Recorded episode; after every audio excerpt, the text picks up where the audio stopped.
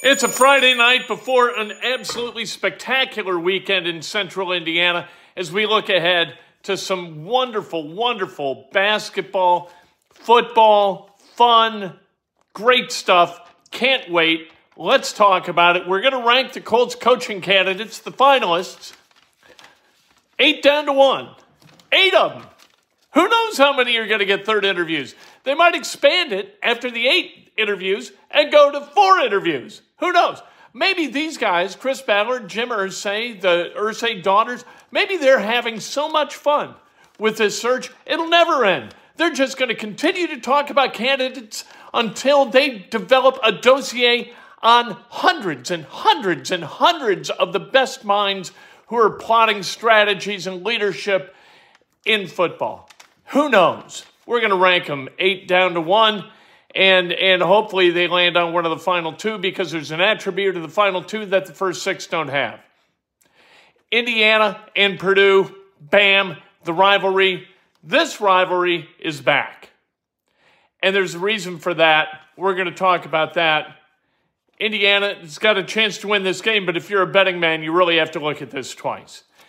Pacers, they got a shot against the Kings tonight to avenge a trade. At least Halliburton and Hield do. On the other side, Domas Sabonis does. Good to see Domas back in Indianapolis. I got to tell you, eh, he was an absolute joy to deal with. I love Domas Sabonis. However, Halliburton, did you see that pass last night? Very, very nice. The Pacers, losers last night to the Lakers, this back to back, kind of important as you look ahead to what the Pacers are trying to get done this year. Right now, they're on the outside looking in to the play-in games. This is Inside Indiana Sports Now with Kent Sterling for Friday, February 3rd, 2023. This shirt makes me look real muscly. I like this shirt. Makes me look like I'm ripped. Brought to you by the great people at BUSR. Go to busr.com slash Kent. You sign up, you register. Within the first 24 hours, you deposit $100 or more, and you will be eligible to win a prize that's only available to people who use that link, which is my link. It's the link for this show. So it's a reward for people, only people who watch this show, and it's a free $1,000 bet. How's that? One winner, winner take all, that's it. I was always in favor of the big bonus when I when I've worked places. Not tiny bonuses spread among all staff. I wanted the bonus pool to be lumped into one. We have a drawing, and bam, that person gets a lot of money. How much fun would that be? That's what we're doing with this giveaway. A free $100 or $1,000 bet if you register and deposit $100 within the first 24 hours after registration. Man, you're going to get a call from BUSR, going to be mentioned on the show, all kinds of stuff. I love it. Hit subscribe, hit like, Ring the bell so you get an alert every time we go live. And if you want to make a donation, you make a donation. Who's going to argue with a donation? Not me. All right, let's rank the coach candidates from eight to one. Eight is Jeff Saturday. If Jim Irsay hires Jeff Saturday, all hell's going to break loose. Because number one, this, this entire deal will have been a sham. And we're going to know it that Irsay had his mind made up before any of these interviews took place. And that's just going to be the reality of the situation because there is no pragmatic reason whatsoever after watching Jeff Saturday coach for eight games. There is no reason at all to extend his era into another regular season. Zero reason to do that. Nice guy, but that's not a reason. Owner likes him. That's not a reason either. That's the old boy network at its absolute worst. To hire somebody who is patently unqualified for this position, for, in terms of resume, it would be like me uh, applying for the director of research at Eli Lilly. It's preposterous. So, this nice guy, again, not a reason. Aaron Glenn, thank you, the Don. Hey, Ken, uh, have there been coaches that have refused to interview with the Colts? And do you think we'll get a good coach? Well, you know, DeMeco Ryans could have interviewed with the Colts. He decided that he needed to prepare for uh, the playoff game for his San Francisco 49ers. Didn't go so well. The uh, NFC Championship didn't. But there was that one, it wasn't really a refusal. It was, hey, I don't have enough time. But that might have been, you know, a little bit of a smokescreen, I suppose. If you were going to pick one, that would be it. I don't know whether you count, I don't know whether they made overtures to Sean Payton. I don't believe that they did. I don't believe they did with Jim Harbaugh either, because that would have been reported.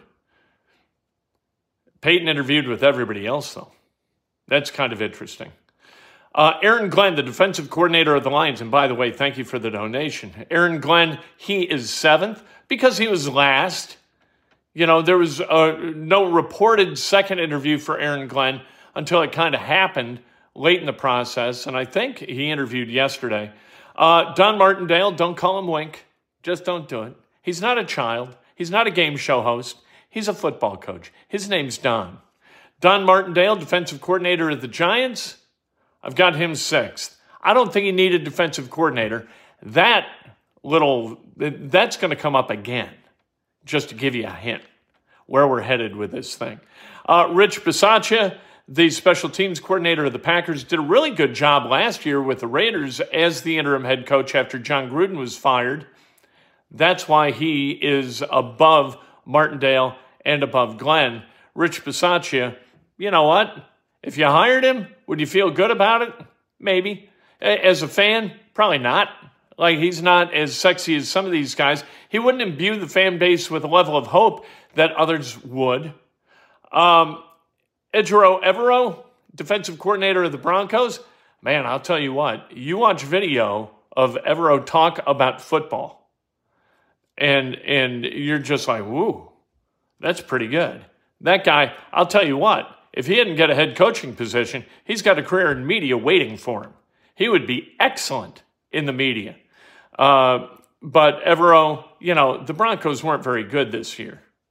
And, and so that kind of weighs against him. I don't know that people would be really enthused about him coming in as coach. The visceral reaction from fans, from Joe Fan, would not be positive, I don't believe. Then we go to Raheem Morris, my favorite among the defensive coordinators. Kind of he and Evero tied in that regard. Raheem Morris, a really good coach, defensive coordinator of the Rams got kind of a bad deal. Wasn't ready, by his own admission, wasn't ready for his first opportunity, three seasons with the Tampa Bay Buccaneers back like 08 to 10. He was young, he was brash, he had one good year where they went 10 and 6. The other two years, not so good. They moved on from him after three years. Then the final two. You got Brian Callahan, the offensive coordinator of the Bengals, and number one, Shane Steichen, the offensive coordinator of the Eagles. Why in that order? Number one, they're at the top because they're offensive coordinators. And just as a matter of fact, offensive coordinators are everywhere late in the playoffs as head coaches, former OCs. The DCs, not so much. But the offensive coordinators, yes. Christina, thank you very much for the donation. Uh, I really appreciate that super chat and, and that donation. Um, so, uh, why in that order? Because uh, Callahan has worked with Burrow, Chase, Boyd, uh, Tee Higgins, Joe Mixon, who was arrested. Um, that's not good. The the arrest, menacing. You don't want to get arrested for menacing. Who wants to be a menace? I don't want to be a menace. He was allegedly a menace who flashed a gun and uh, threatened to shoot somebody in the face. Yay. That's menacing, and that's not good if that's true. Hmm. Anyway, you could be the offensive coordinator with those weapons and do good work. I could too. Then you've got Shane Steichen. Steichen with, you know, Jalen Hurts. He did a really nice job with Jalen Hurts. Jalen Hurts in his third year was really good and blossomed at a high level. And people say, hey, he's a runner, Jalen Hurts is. He's not a runner like Lamar Jackson. And, and there's no reason to suggest that, um, that the two quarterbacks that hopefully the Colts are really looking at, and it's Bryce Young and CJ Stroud, not necessarily in that order. There's nothing that says they, they can't run at the level that Hurts does. They're not run first quarterbacks, but neither is Jalen Hurts a run first quarterback. He's a good running quarterback, but more often than not, he kind of tries to work on the right side of the line of scrimmage to deliver the football downfield to his weapons. And they got a great weapon this year. And don't, like, as we talk about the Bengals with, with Callahan, you know, and the weapons, don't forget that one of the things that the Eagles did in the offseason was trade for A.J. Brown, a true number one wide receiver. And that really helped Jalen Hurts develop as a uh, starting quarterback. So those are my top 10. All right, the timeline if it's going to be Steichen, they got to get the third interview in if they're going to have a third interview, need a third interview. They're going to have to get that in after the Super Bowl if they don't do it tomorrow. Once tomorrow ends, it's all Super Bowl all the time for Shane Steichen. And they're going to have to wait until, what, about a week and a half to talk to him again. That's a long time. You know, I don't know if there's any difference. It, it, would, with every day that passes, it's harder to put together your staff. It's harder to put together kind of your planner. It's a, at least a more concentrated period of time to put together your plan for OTAs, the draft, mini camps, all of that stuff. We'll see what happens. I'll take either of the last two. Any offensive guy. Could there be a surprise out of nowhere? With Jim Irsay, all is possible. We'll just leave it at that. IU and Purdue, is it really college basketball's best rivalry? It was through the 20 years of Bob Knight and Gene Keady because you had this. You had Bob Knight with that iconic walk coming out of the locker room out of the assembly fo- uh, hall floor, and you had kind of Gene Keady with his sort of iconic walk coming onto the floor, and it was theatrical and it was fun. And now you've got a Purdue grad leading Purdue, an IU grad leading the Hoosiers, and they don't like the other school. They don't like the other program. Uh, Mike Woodson's final uh, college basketball game was an NCAA tournament loss to Purdue the last time Purdue went to the Final Four. That, game, that was in the Sweet 16, if memory serves. The year prior to that, Indiana beat Purdue in the finals of the NIT at Madison Square Garden. This is a rivalry with tension, with drama, with fun, and tomorrow it's going to be off the, off the hook. What fun this is going to be to see the Hoosiers try to take down the top ranked Boilermakers. And it passes to me North Carolina and Duke because let's face it, North Carolina and Duke suck. They're going to play tomorrow, but they suck right now. So you can't get all revved up for that. It's not like number one Duke versus number three North Carolina or vice versa. It's unranked Duke and unranked North Carolina. Who cares? Anyway, you see, uh, I mean, uh, they're more famous for good basketball than they are for playing good basketball this season. I can't wait. Purdue is a one and a half point favorite. If you're betting with your heart, like I would, but I never do, I'd take the Hoosiers. I believe the Hoosiers are going to win this game. I think they're going to play 40 focused minutes. I think the crowd is going to be crazy tomorrow, and they're going to make it really uncomfortable for the Boilermakers. But if I was betting, like with my head, I'm taking the Boilermakers all day and twice on Sunday. One and a half point favorites. Like Indiana's lost five Big Ten games, and Purdue lost one to Rutgers that they really shouldn't have lost. Going to be a great game. I can't wait. Pacers Kings tonight. Pacers a two point dog. The over under I like. I like the over on the 235. I think there's going to be a lot of points scored, tonight. Kings was won the first meeting 137 114 back on November 30th. This is back to back games for Halliburton. Didn't play for like 9 10 games. Last night played, played a lot, played well. The back to back, it's going to really test his conditioning, going to be interesting. Kyrie Irving wants a trade from the Brooklyn Nets. The NBA is filled with several er, selfish dudes up in here. There's some set, some selfish dudes in the NBA. Kyrie Irving is the most selfish among the selfish. His selfishness is at such a level, I would never trade for this guy ever. And thank you, the Don. I appreciate it. You have Indiana in the over? I like it. I, we're thinking along the same lines. I think it's going to be over too.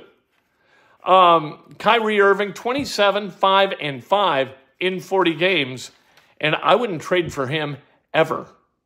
I wouldn't have him on my team. Isn't that sad that a, a person has become so uh, inexorably linked with selfishness that despite his excellence, you just don't want him on your team? Very, very sad. Who's this guy think he is? What does he think he does here? He's one of many who, who should be trying to lift the game of basketball and, and making it more popular. And what he's doing is, is creating a farce for himself and for the league. Uh, I think it's uh, I think it's unseemly, and like I said, excessively selfish. Go Hoosiers tomorrow, four o'clock, immediate post game, right after the game. Can't wait to talk to you then. And another Sports Media 101 will post tomorrow around noon. Can't wait to talk to you about media. Can't wait to talk to you about the Hoosiers and hopefully a win tomorrow. And don't give me that boiler up crap. Just don't do it.